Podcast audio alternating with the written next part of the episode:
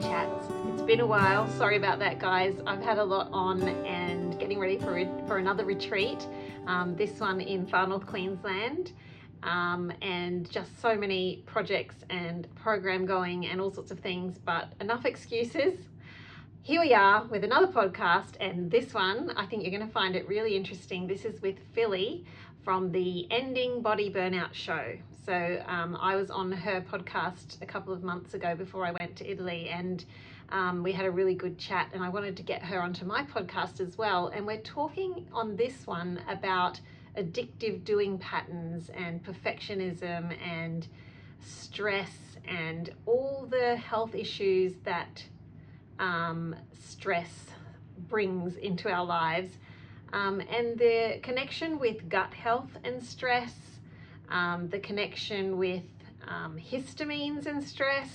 Oh my goodness, it's such an interesting episode. I think you'll find it really, really helpful. So, um, as Filly will share her story of learning to let go of those perfectionist ways of doing things and learning to have a bit of chill, um, she found that her health really improved, and I was the same. So we have so many things in common. As she was as she was talking, I was like, oh my goodness, me too. so hopefully you'll get a lot of it out of this because I did. Um, and before we start, I just want to remind you that we have so many amazing podcasts on the channel that you may have not seen them all. If you go to my YouTube channel, you'll be able to see all the past podcasts on there because there's been two different channels. Um, I started off on the Wellness Couch back in 2015, and um, eventually, after about five years on the Wellness Couch, I started producing my own podcasts. So they're on two different channels. So there's the Quirky Cooking Chat Season 1 and Season 2. Um, and if you go onto my YouTube channel, you'll see on the podcast tab, you'll see all the podcasts there. Um, you can also listen via Spotify and Apple Podcasts and Google Podcasts and all those things. Um, but there's such a lot of wisdom and knowledge in these podcasts where I've interviewed people from all over the world on so many different topics, um, professionals as well as parents telling their stories, as well as um, individuals telling their stories of healing. Um, I'm sharing a lot of practical um, help, just like even in the kitchen, um, cooking stuff, as well as heal- healing food type of um, subjects, but also just really um, helpful advice that has really changed my life and my family's life and our health. So have a look through if you haven't yet.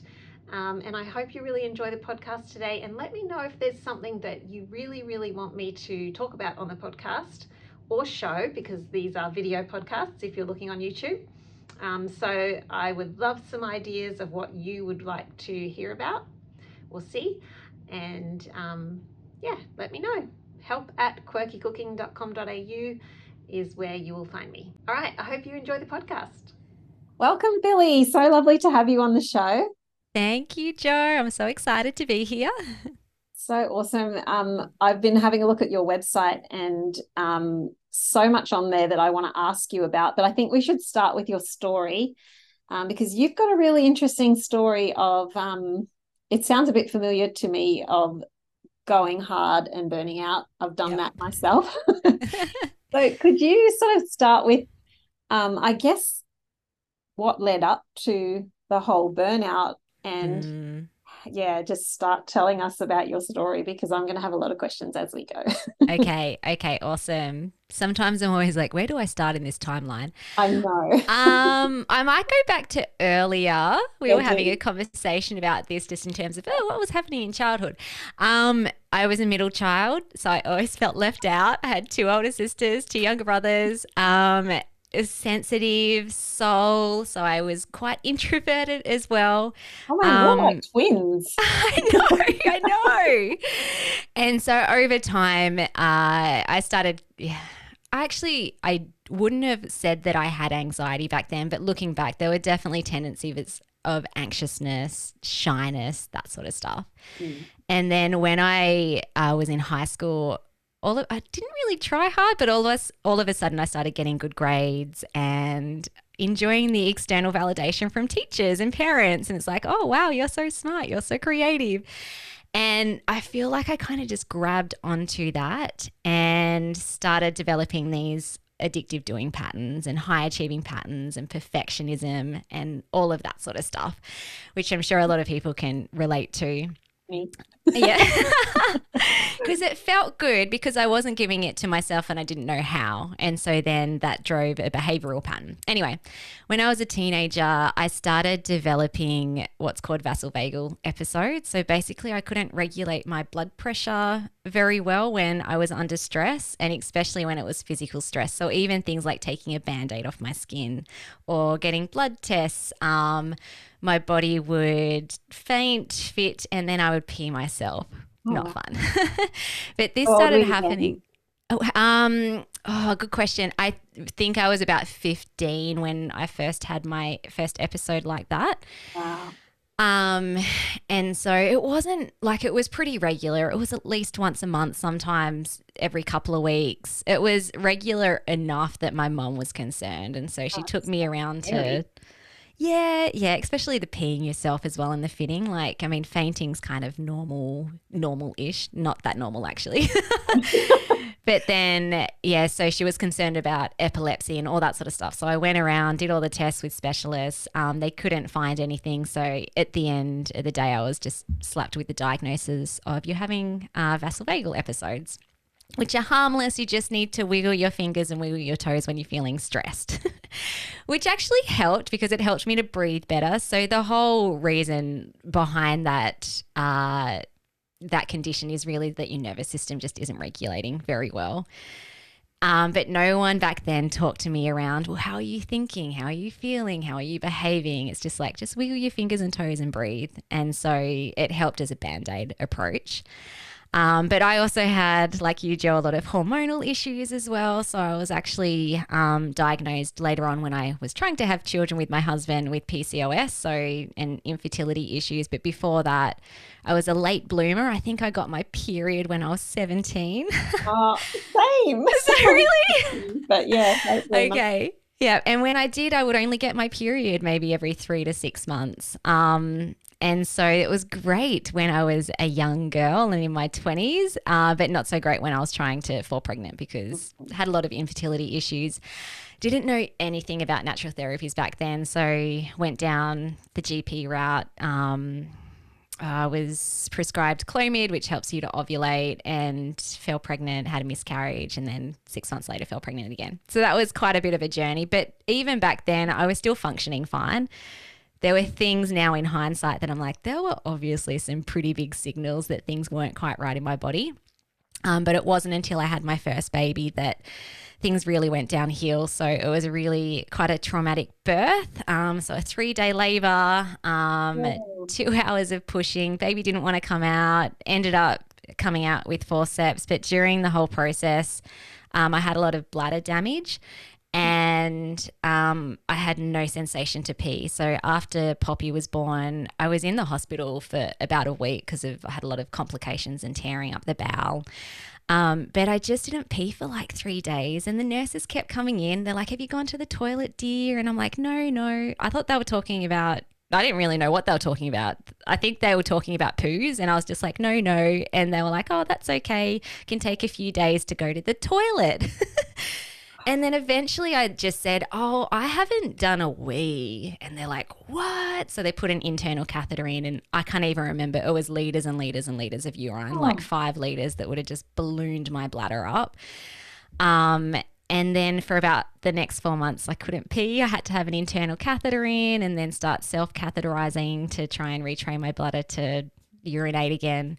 Um, but during that time, I was on antibiotics 24 7 to prevent UTIs. Um, but I ended up getting really severely constipated a few times, went back to hospital with UTIs on the IV drip with antibiotics. So, Wow. pretty intense. So, adding all of that on top of already imbalances that were kind of like simmering beneath the surface. And, then my newborn.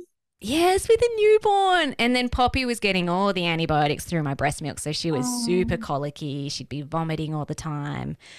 She didn't stop crying unless she was asleep. Even breastfeeding, she'd be like, take a breath, cry, then like attach back again and take a breath, cry. And then it, it was just, it was really, really sad seeing her. But my mental health was not good because I'm just like, what am I doing wrong? I feel like I'm an 80 year old. And so there was a lot of emotional stress as well. And what ended up happening is month by month, my body just started breaking down. Like I started getting different symptoms, um, depression, anxiety, low immunity was a really big one for me. So all of a sudden, I was catching every bug every two weeks. I'd get over something, catch something new. So I was just exhausted and depleted. Um, chronic back pain as well, um, which sometimes I couldn't even pick my child out of the cot. Some days I was in bed all day um, just because my body was just so inflamed and so much pain. Um, and then Poppy turned one. And have you heard of the book Deep Nutrition? No. No, it's based on um, Weston A. Price philosophy of food, and the lady who wrote it wrote a PhD, and she was kind of like researching this way of eating. I need that. Um, it's a really good book, but I was given that to me by my sister, and I was just like, "Oh my gosh, you can heal your your body with food." What? and so it talked about like a lot of the stuff we were just chatting about, so like using bone broths and fermented foods and organ meats, and um, you know, it wasn't really taking out foods, but it's like let's just eat foods in its purest form. So if you can get raw dairy, raw dairy, and I actually was able to access that, which was really nice at the time. Um, so my kitchen just became a lab of fermented foods and making yogurts and all the things. And this is when I came across you, Jo, as well, because I got a, my Thermomix and I'm like, yeah, this is so good. What else can I make? And I think my other sister was like, you should check out Jo, get her her cookbook. And I'm like, oh my gosh. So month by month again, as I was healing my body with food, definitely started feeling better. And about a year's year later, I'm like, I'm ready for my second baby.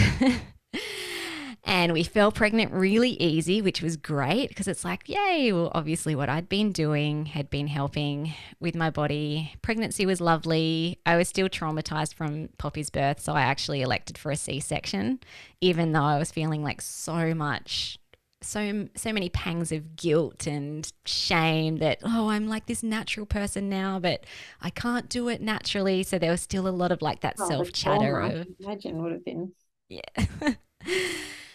um and then so I had Elsie that was really nice actually the C-section I recovered pretty quickly but because I felt so good these old tendencies of addictive doing started coming back it's like okay yeah 2 weeks after Elsie this is great is this what it feels like to have a baby that sleeps and doesn't cry and my body feels pretty good and so I just like dove right into work, business. I was studying nutritional medicine at the time as well, and just didn't give my body a chance to just be. And then all the issues started popping up again with vengeance.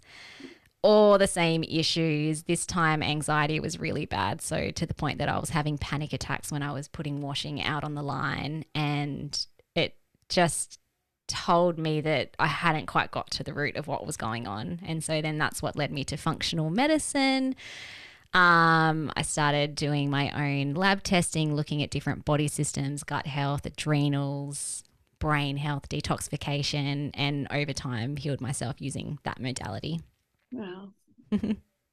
well, now we want to know how. How?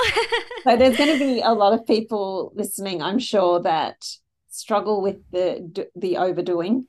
Um, I know I did, and also feeling that constant fatigue, maybe whether they've got babies or not, just that constant depletion. So where do you go when you when you don't know where to begin? How Mm. to start healing that? What's the first steps? Yeah.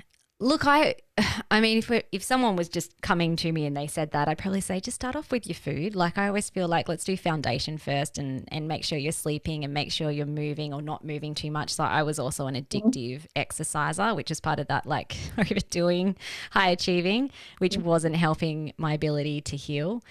Um but I think for me when I that second time when my health flared up again, I was just like, I just want answers. And I found like I was gravitating to the lab testing that functional medicine provides because I was just kind of sick of guessing. I'm just like, I just want, I just want to do like a wee and a poo and a spit sample and have that Have data to say, okay, this is what's going on. Now we can address it. And I wasn't getting anywhere with GPs or like medical specialists or anything. I think the only thing that showed up on blood tests there were an imbalance. Like my thyroid was always a bit funny, but they were always just like, oh, it's just borderline. It's all good. It's just part of being a, a mum. I'm like, not everyone has borderline thyroid issues. Yeah. Um, and so when I did my testing, so I actually worked with, so I had graduated as a clinical nutritionist by then. So I was starting to practice like and helping others, even though there was a part of me that was just like, I need to get myself right first. That's life, though, isn't it? that is, yeah. um, and so then I started a mentorship with Dr. Daniel Kalish. So he's a functional medicine doctor in America, and he pretty much just took me by the hand. We started off doing all my own lab testing first, and then he later mentored me to help other people too. So, do you want me to chat about like lab tests and stuff, or Um, what was yeah, showing I- up? I think I would, yeah. What what did you find out, and how did you go from? Because a lot of people find that they get all these tests, but then it just confuses them more because one will say don't eat this, and one will say don't eat that, and they end up with this tiny amount of food they can Mm. eat, and they're just so confused. Yes. Okay. Well, first of all, actually, I didn't do any food allergy testing first. Um, because I'm like, I want to make sure that my body's functioning the best it can. And if, and if I still have lingering issues, that I'm think because I had a lot of food reaction type issues as well, then I'd do a food test later. So, um, so I believe that like a healthy body should be able to eat all healthy foods. Yes. So what I find too when people are doing food allergy tests and that's the first test they do, it is it gets really confusing. People start developing food fear. Mhm. The better way to go is like, well, let's just address the gut health first and other body systems that are affecting the way that your gut is functioning. Mm. And then highly likely you'll be able to eat all the foods because it's just it's really demoralizing when you do food allergy testing it's like i can't eat broccoli i can't eat cashews i can't eat eggs it's like what what can i eat Yeah, I get a lot of messages from people saying, "My daughter just did a food allergy test, and now she can't eat this. Is what are we going to eat? yeah yeah Gut health. yeah I'm working on that." yeah.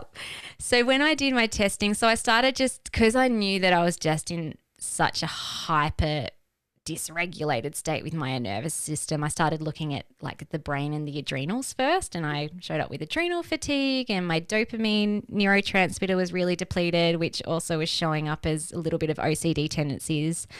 Um, I had this, I have shared this publicly. My husband doesn't mind, but I had this weird tendency where I had to check every message, every email. Not that I was suspicious about anything that was going on. It was just like this weird, Control almost like I couldn't stop it. And even as I was doing it, I'm like, this is a waste of time. This is weird. Mm. But it was like when you have really low dopamine levels, it can like a major sign if I'm sitting with a new client and they're like, you know, showing up with these tendencies is you've probably got really low dopamine levels.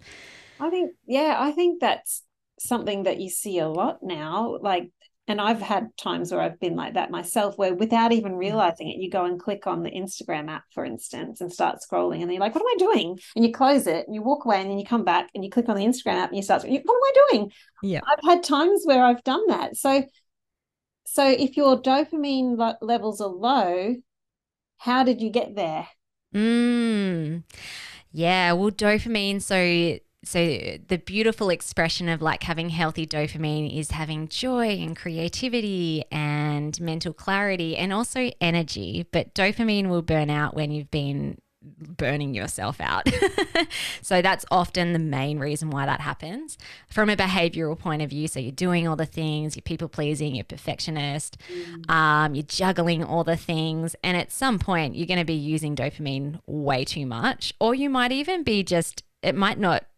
You might not have addictive tendencies because low dopamine is low. Sorry, dopamine is low but the behavioral patterns could then deplete dopamine. So every time you're like going to your notifications and I don't know, I'm trying to think, oh, like for me, it was exercise too. Like exercise, great, great for mental health. But if you're overdoing it, it's just drawing and burning up those neurotransmitters that are being produced during kind of like an addiction, if that makes sense. Yeah. sense.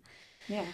Um, and so how did you work to to fix that? Yeah, yeah. So so I did a lot of maybe I'll talk about the the other body systems Okay. because then I kind of like it was sort of like a holistic approach. It Oh, kind of wasn't like did this and then this and then this.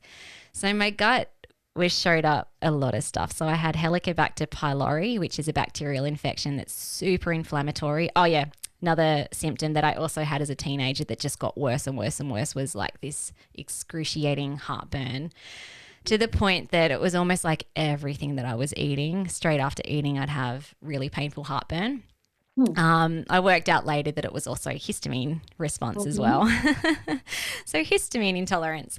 Um, so I had Helicobacter pylori, parasites, candida, my microbiome, so the good bacteria really depleted, and also I wasn't detoxifying properly. I didn't show up with any kind of genetic issues, but I also grew up um, right next door to our flower farm. So although that sounds lovely, we Sort of our farm too. I know. It was my father's flower farm, though. Oh. And so that's so interesting, isn't it? Because it's like, oh, we live out in the country. We're so healthy. The air is so fresh. But farming, we know, unless it's a nice organic farm, has so many toxins and pesticides. So although I grew up on a farm having like fresh veggies and eggs from the chicken also just overexposed to so many toxins. So it might have just been like an overexposure of toxins for me that just burnt out the detox pathways to the point where i wasn't able to clear toxins very effectively. Mm. um, so I went through a journey. I definitely I saw all these physical markers and I'm like, okay, this must be a physical thing. So my initial approach of healing my body was physical. So I did use quite a lot of supplements, like targeted supplements to help restore and rebuild and kill off all the different things showing up in the lab tests. And I developed I would actually say I developed an unhealthy um, eating an unhealthy healthy eating disorder Yeah. Because I got into this frame of mind and it was this old pattern of like, got to do everything perfect was that I can't have anything like sugar, gluten. So I kind of went to the point where I was super restrictive, but it wasn't from a loving place. It was almost kind of like, I have to do this, otherwise, I won't get better. And I have to do it perfectly, otherwise, it's not going to work All or nothing. all or nothing. And so Giard and I did like anti candida diets, low histamine diets. So I did a lot of like elimination type diets. Um, and like they definitely all helped. They all shifted the physiology. Um, most of my symptoms disappeared. I had a few that were kind of still lingering. And so for a good five years, I felt really good and I was functioning well and I was helping other people until COVID came along. So COVID 2020, which was only three years ago, um, all the flaming health issues flared up again. And was that was like- stress related? Yeah, it was. So we also at the time had it. So my husband had a gym. Yeah. And so, again, going back to childhood stuff, I always had like these weird money mindset fears around like finances and scarcity and all that sort of stuff. So, when COVID happened, I think my nervous system just like took back all of that stuff that happened when I was 14 years old and we almost went bankrupt and we had to sell everything. And so, going from a kid who thought that we were rich, so we lived in this beautiful farm, really big house, we went on overseas holidays to like all of a sudden everything was gone. And I feel like I feel like that just tr- triggered some unconscious thing that hadn't ever been processed properly. And so I became an insomniac. I started not sleeping. The heartburn came back with a vengeance. The anxiety. Um, immune system was okay because we weren't going out anywhere. um, and so I'm like, okay, I was frustrated, but I'm like, I've done this before. Let's run all the lab tests again. Crazy thing was, most of the lab tests were totally fine. And I was just like, I don't believe this. I'm going to do all the same protocols again. So I did all the supplements, all the diets, and nothing shifted the mm. symptoms this time. And so then I'm like, there's a deeper root cause to all of this that I just haven't looked at. And that's when I started looking more at like the metaphysical metaphysical inflammation stresses. So I was so focused on food and toxins and taking the right supplements and all that sort of stuff and getting good sleep, but I wasn't addressing any of the behavioral thought belief patterns that were just causing my nervous system to Gosh. be dysregulated 24 7. And so when I did all of that, then everything calmed down again. Amazing. So the when what kind of things did you do to calm down the stress? What sort of practical tips have you got for people? yeah. So I, because I should say, like, even when I was doing all the physical stuff, I was definitely looking at work life balance. I'm like, I got to stop running around like a rooster without her head on. So I mm-hmm. stopped doing certain things, but I still wasn't addressing why I felt like I had to do the things in the first place. So even though you know, I would I would try and schedule in self care and I'd go for a walk along the beach or I'd spend time with the kids. I always felt stressed. Like I always felt like there was something chasing me, like that Mm. dysregulation. And so I knew just looking at work life balance or, you know, adding in yoga or breath work wasn't addressing the root, root cause issue. So I ended up um, working with a life coach. Um, his business is specific around helping people solve their insecurities. And that's what helped. Mm. And it was a really cool journey, um, uncovering unconscious beliefs and patterns. And I remember about four and a half months into doing like really deep inner work, I was still struggling with histamine issues and heartburn. Um, and I don't know, it's a big long story about how I kind of addressed that. But basically, it was just like believing that I am enough, that I'm strong, I'm capable, that it doesn't matter what anyone else thinks about me, and letting go of all of those fears. That one day um, I ate a food that was quite high histamine. So it was kind of like a legume based pasta with tomatoes. And Yeah. um, I'd been eating it several days before and having like histamine reactions to it. But by then I was just sick of doing um, elimination diets. I'm like, I don't, I just want to eat food. I believe that a healthy body should be able to eat all healthy food. So I was just eating liberally. Um, but that one night after doing some reflective work and having some like pretty big break breakthroughs in terms of my patterns, I remember I ate the food and nothing happened. Wow. Like my body just digested it. It was just like this crazy feeling of light and love and energy from the top of my gut to the bottom. It was beautiful. And then like from then on, it was like my histamine intolerance is gone. Wow. Yeah. So you feel like um, stress can really be playing a huge part in things like histamine intolerance and gut issues. Yes. Yeah. Yeah, absolutely. Because, well, even like from a physical point of well, the physical reason is that when you're stressed, whatever that trigger is, your adrenals, when you're secreting too much cortisol or if you're in adrenal fatigue, you actually secrete more histamine. So it's kind of like the bucket load gets too high. And if you're in adrenal fatigue and your nervous system is dysregulated, then your gut switches off. So you can't digest food properly. And then, then over time, that will lead to chunky particles of food that shouldn't be there, and pathogens will overgrow it. And then things like candida and certain types of bacteria produce a lot of histamine. And so, so there's always like a physical reason behind why you have physical symptoms. But for me, and I find for a lot of the people that we work with, the, the busy, burnt out people, is that there's a deeper metaphysical reason that's then triggering a physiological response. Yeah. Amazing. If you're really um, sleep deprived, Mhm. do you find that affects histamine levels as well? Asking for a friend. Ask I've had times where I've just had not enough sleep, way too busy, and my histamine reactions are so much worse when I'm like that. yeah. So that's a thing. Yeah, and I reckon it would be because it's just it's playing havoc with your cortisol. Yeah. And so and so like your melatonin should be nice and high and secreting during the night. But if you're not sleeping for whatever reason, it might be because melatonin is too low. Yeah. Or if like sometimes people might be staying up too late doing stuff or they're overthinking and they can't fall asleep. Well then cortisol has to be high. Like it has to be in excess in comparison to melatonin. Unless you're in adrenal fatigue where things just are not like functioning at all. Yeah. um then yeah, and it's like your body repairs and recovers when you're asleep. So then if you're you've gone a night where you haven't slept very well, then your body's just under stress. It's under stress that day when it's trying to function. Yeah. So what what do you suggest um, if people are in that really crazy busy?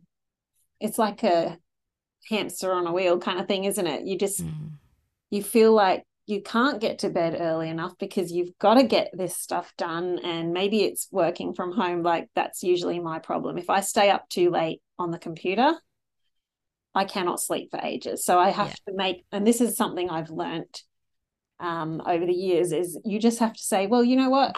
My time at night working on the computer is probably not very productive anyway. I'll be better off just going to switching it off going and doing something relaxing and then the next morning start again. mm. But I've mm. had to really learn that because for years, my mindset was, well, when the kids are in bed, then I can do my things. And mm. so I mm. hear this from a lot of young mums as well that um, they stay up till midnight because that's the only time they have for themselves. Mm.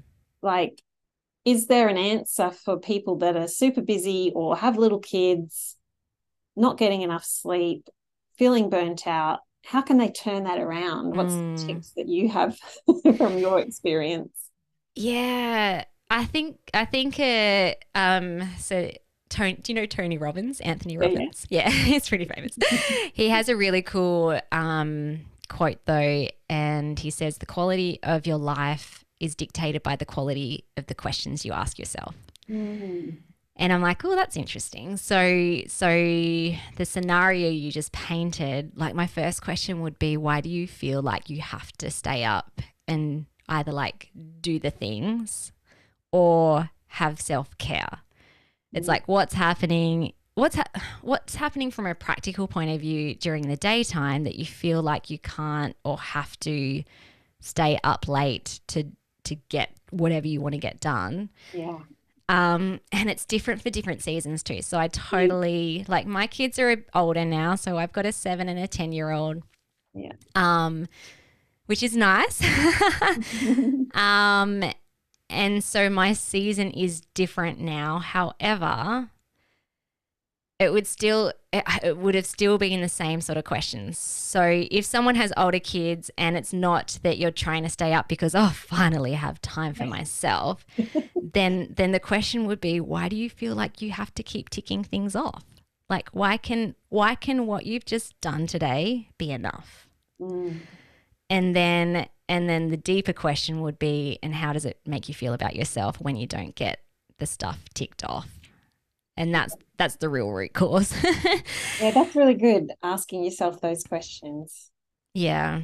And it does change like i've had times where the answer would be um it's more of a people pleasing thing. I've promised that i'm going to get this thing done and so i'm going to kill myself to get this thing done. Mm, and i've learned i've learned my lesson there i think usually touch wood.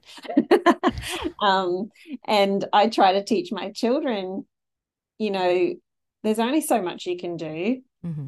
For one thing, um, you know, don't make promises you can't keep, obviously. But also, if you have said, I'm going to get this done, but it's detrimental to your health, then you may have to say, look, I'm really sorry, but mm-hmm. it didn't work out as planned.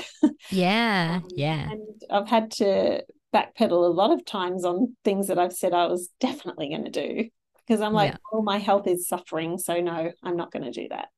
Yes. Um, but yeah, it's it's hard when you just want to please people and you want to help everybody and do all the things. Um, and you you're a mum with kids that you want to make sure their life is happy and they've got all the food and the everything's ready for the day and yeah that's probably yeah where I'm coming from, have come from in the past. Yeah, yeah, we actually have a podcast this week on people pleasing. yes, well, that will be a good one to listen to. a friend of mine was talking about it with me yesterday.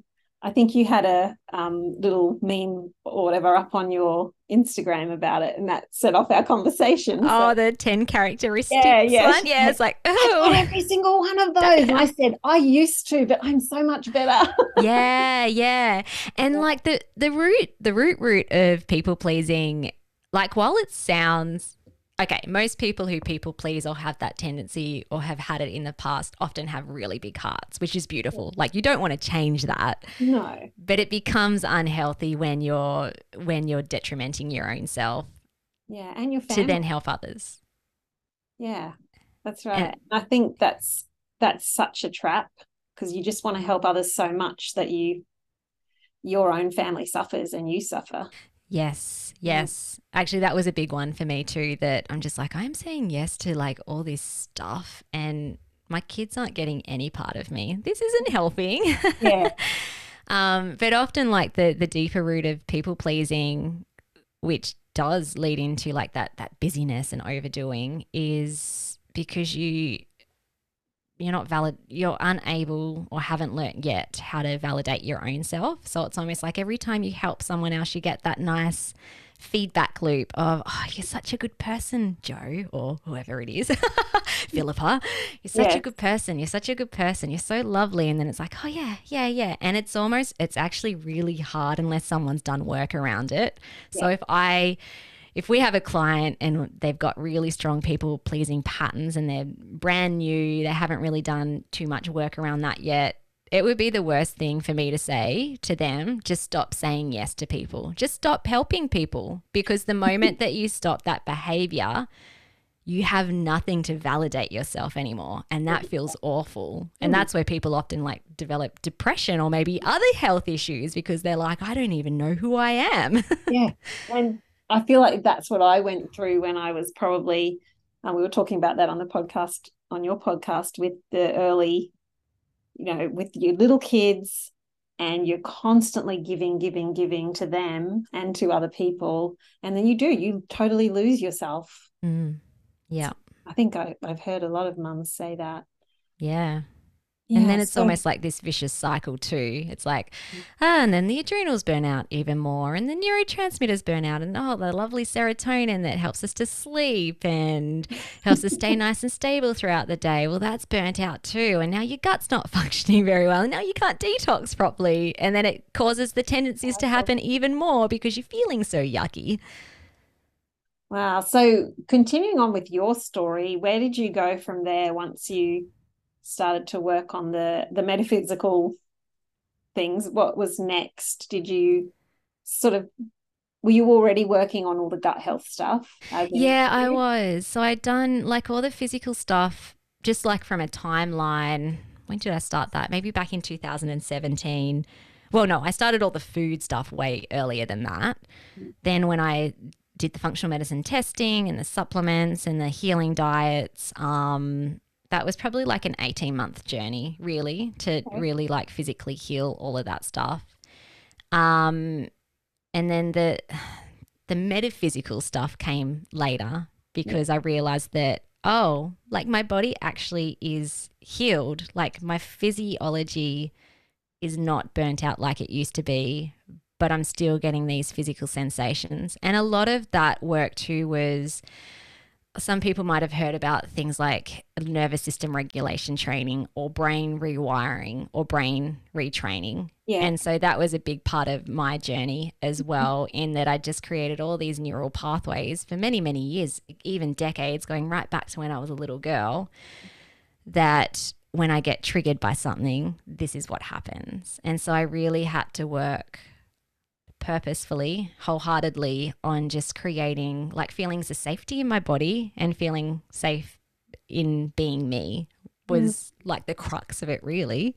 Mm. Um, and like I continue those practices daily. So it's almost like everything that I've done in the past, I've now just integrated just like in a nice flowy way that's not forced or not um You'll probably know, like when you guys did GAPS, there is that that period where it is more a time consuming, I guess. Like it is kind of like it is. It's part of like it's a huge part of your everyday life. And then when you have then healed, you still carry on some of those practices, but they just become part of you and your lifestyle. So that's kind of like where I'm at now. so what can I ask what a morning looks like for you? How do you start your day? Yeah, awesome. So this is also something that I've worked on letting go of perfectionist patterns. because my morning routine an hour run in the mornings. no. Oh my gosh. Yeah. I used to get up at like 5 a.m. to do boot camp classes. I'm like, no, thank you. I've never had that tendency. I'm sorry. Um so so when so my morning looks a bit different depending on what I've got going on. I love sleep, so I just I just like to wake up naturally, which for me this might sound really no, I'm not even going to use the word lazy. This would have been the old way of like I'm so embarrassed that sometimes I, yeah. I just sleep until 7 or 7:30. Sometimes even 7:45. But now I'm like, I just relish in that. Now it's just the best. Occasionally I'll have to wake up a bit earlier if I have a yeah. An you know an early consult or a podcast or something like that. Yeah. Um, but on those those nice mornings, which are more often than not, um, I do a really nice morning ritual. So I just stay in bed, um, and I usually pop some tunes on from Spotify. Yeah. And I've created a movie soundtrack of motivational movie soundtracks that just like get me into state straight away. So the moment that I hear this music, I get emotional. Like I'm just like, this takes me back to when I was doing the really deep work to try and create new beliefs about myself and rewire my brain. So that music is just kind of like a, an anchor, I guess, that puts me back into that state. music is powerful. It's so powerful. And then I'll do some self talk affirmations around like who I want to be. So for a long time, I have really been working on like a core wound, core inner wound of mine, or an old belief was that I was inherently weak and incapable. I created that when I was a little kid, can kind of like piece back to when I did that. Hmm. Um, and so it took time to create new neural pathways that I am strong and capable and I am enough. And so I kind of like use that in my self talk and affirmations and kind of go through different areas of my life that I want to see results in or like better results. So, motherhood, marriage, business, health, body, all that sort of stuff.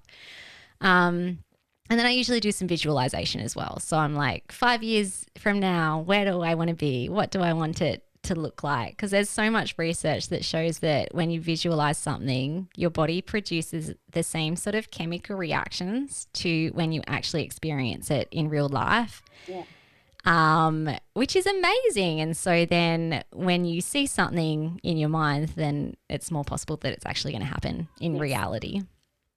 So that's kind of like my little morning ritual. Sometimes i'll add some like readings or little like one minute star jumps or something just to like energize myself. and then it's getting the kids ready for school and having breakfast and all that sort of stuff. yeah. And do you find that um do you do you do a sort of regular breakfast or what's your what's your thing with breakfast? What kind of foods do you eat for breakfast? I always yeah. find this interesting because it's such a wide variety of ideas on breakfast. Yeah. I have my old trustees. I've gone through phases where I'm like eggs, um, frittata, smoothies, but I seem to my body just really likes warm foods for breakfast. Yeah, same. So like I'll make like a nice like this morning I had just a really nice porridge with yeah. chia seeds and some nuts and some almond milk. Um or sometimes I buy um Primal Alternative bread is amazing. So Which Helen's um oh, all of them. I love oh, all I of love, them. I love the primal alternative stuff. Yeah. Yes. Okay. And so like even just a piece of that with mm. some natural almond butter or sometimes like natural mm. peanut butter, like that is that does me until lunchtime and it's just like nice and easy and warming and I love it. It's not um, a hard thing to do in the morning. Yeah. Yeah. And then I might make a turmeric latte on the side. So I don't know, my breakfast probably isn't that exciting, but it works for me and my people, body. People like to hear um, like I often get people message me and say, Can you just post photos of everything you eat in a day. And I'm like, pressure. because sometimes it's so like leftovers and boring stuff and you know it's not exciting you th- people think because you write recipes you must eat amazing food all day i'm sorry i don't yeah. i quite often have leftover sweet potato fried in a bit of ghee for breakfast with a spoonful of sauerkraut or um that sounds amazing that for lunch as well. yeah yes, yes. I'm a, I'm a. Uh, what would I? We call people like, are you a salamander or a cat when it comes to eating? So salamanders like to have, like, they're happy having the same foods, right, over and over again. Whereas cats like more variety, and so it's kind of good to identify because if a cat's trying to eat like a salamander, they're probably not going to have a su- sustainable way of eating for a long time. Yes. So I'm definitely a salamander. So I'm like leftovers I love leftovers. I had leftovers for breakfast. Nice. Had, um, what did I have? Oh, I had fish and vegetables for breakfast with sauerkraut. Oh, that's good. Yeah. Nice. Um, and coffee with cream. But what about give us an idea of a regular sort of um, dinner for you? Mm. Like that you feel like is really helpful for all the adrenals and the yeah um, some good ideas for our listeners. Yeah, it will usually mostly consist of some sort of meat or veggie. So, and I keep it again. I keep it really simple. Um, sometimes people look at me or talk to me and like, oh, you're a you're a clinical nutritionist. You must love cooking. I like I do like cooking, but I also don't like cleaning up.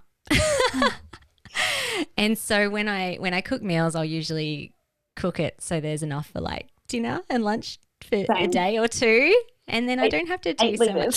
yes, so big. Um, so in answer to your question, that was a bit of a segue. Um, yeah, like really simple stuff like my favorite would be a roast, a nice oh, roast with lots of like lovely roast veggies yep. and getting creative too, like not just like potato, but let's chuck in some turnips and some purple carrots. And um, the other day I did, oh, the other day I did Brussels sprouts in the roast and mm. I wanted to drizzle like a really small amount of pure maple syrup on it. Ooh. But it came out way too fast. the kids loved them, but it was like this is like dessert for dinner, so that doesn't happen very often. but I do, I don't know. My kids have gone through phases. So I remember when they were really little, I was super, and this is probably when I was kind of like bordering on unhealthy, healthy eating, yeah. where I'm like, you are never tasting sugar ever. So I would make, like, say, a custard in the Thermomix without any natural sweetener at all and chuck oh, in cacao. What? Would, I know, right? How yucky is it? And they would eat it because they'd never had anything else. They'd be like, oh, yeah, this is good. And I remember I had, um, some nieces come over. They were maybe 10 at the time. I'm like, here you go, have some custard. And they were like, this is disgusting. so I've become a bit more creative with getting my kids to eat foods. a bit more flexible. a bit more flexible as well, yeah. Especially now that they're older and they do go to places where, you know, there's just like I'm definitely not a helicopter parent. So I'm just like, you, you guys can choose what you eat. Yeah. That is okay. Let's just like me- listen to the messages from your body afterwards and you can decide whether you choose to eat that again. Yes. Usually they still do. But then I found it a little bit more difficult with them now being older and having like a wider taste buds is that sometimes the stuff that they used to love, they're like, this is disgusting, mom. and so then it's like, how can we make this a bit more palatable for you? Yeah. Yeah. Oh, that's good. Well, before we finish up, I would love for you to talk about your little mini course that um, can really help people who are trying to recover from burnout. Could you tell us a bit about that? Yeah, yeah. So that's our um, Conquering Hormonal and Gut Burnout. So we created, it's a free course. It's got 10 different um, like mini videos, especially too for people who are busy. They don't have a lot of time. So they're nice little just bite-sized punchy um, videos in a 10 part mini course. And we go over well, a lot of the stuff that we do in our functional medicine practice and the things that we test for. So, why may you be having gut issues or hormonal symptoms showing up, or energy issues or mood issues?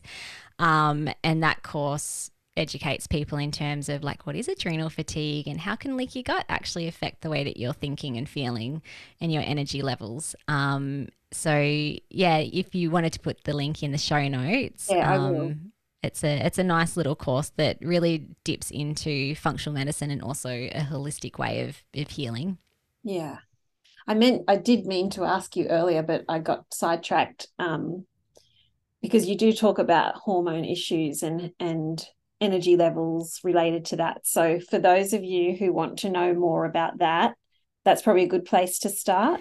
Yeah, that is a good place to start. We also have, and it might even be linked in the the mini course, but there's also we've created a ending body burnout assessment, which is a quiz that people can take as well, which might be helpful as well, mm. um, just for people to kind of gauge where are they at from a body burnout point of view. And then the quiz also breaks it up into potential root causes. So is like a big part of why you're feeling burnt out coming from the body and the behaviors that you have that support your body? Or is it more the mind? Or is it more like environmental factors? Or maybe it's all three.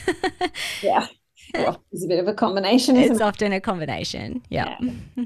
Oh, that's really helpful. Well, I'll put those in the show notes and guys just have a look through that because um yeah if you're sort of on borderline heading towards burnout and adrenal fatigue, that should help you to pull back, should it? Give you an idea that you're heading that way? Yes. Yeah. Yeah. Yeah. Yeah, for sure. Um, yeah, and it's it's graded as well. So it's like if if you're in the green, it's like you're doing really good and you're doing all the things to support your health. And then if it's kind of like orange or yellow, and then if you're down at red, then that's a warning flag. yes. Um, so yeah. the to end, I would love if you could just share one little takeaway that people could begin to work on to reduce their chance of burnout. okay, sleep. You chatted about sleep last time on my podcast. I also think, okay, reducing the chance. Yeah, no, reducing the chance of burnout. I would say like sleep is so huge. And I find that again, as we were talking about like the patterns that can cause people to not sleep, whether that's because they're trying to do the things to and then not going to bed or they go to bed but they're worrying about all the things, mm. then prioritize sleep hygiene and going to bed. But I always I always I think like the the biggest help would just be learn to listen to the messages from your body. Mm. Is like, because you have all the wisdom inside of you already. Like, yes, it's awesome to listen to us and experts and podcasts and and have a guide to help you through the journey. But at the end of the day, you have everything inside of you already. Mm. Because the symptoms that we have are purely just survival messages. They're kind of like, um, something inside is not right, whether that's a physical thing or a metaphysical thing, your body will send you these pain messages to grab your attention. Yeah. And when you can actually listen to them, and yet, yes, it takes time and practice to kind of like learn to actually understand why that is there.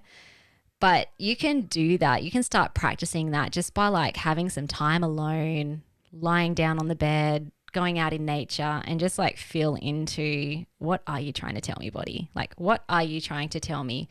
Oh, and then sometimes it's just like whatever pops up in your head is highly likely what you need to know. It might be like, yeah, maybe I need to work on my nutrition, or ah, yeah, okay, I really need to work on the beliefs I have about myself, or whatever it is. And then when you act on them, the symptoms will disappear if that's yeah. the message that was trying to get your attention.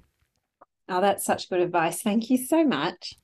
Um, I think that a lot of people will find this podcast really helpful. So thank you. Thank you. Um, but yes, guys, please make sure you go and check out chrisandfilly.fm. Is that your that's your is that right? That's your website? Yes, that's it. Yep. Yep. chrisandfilly.fm and the links are below.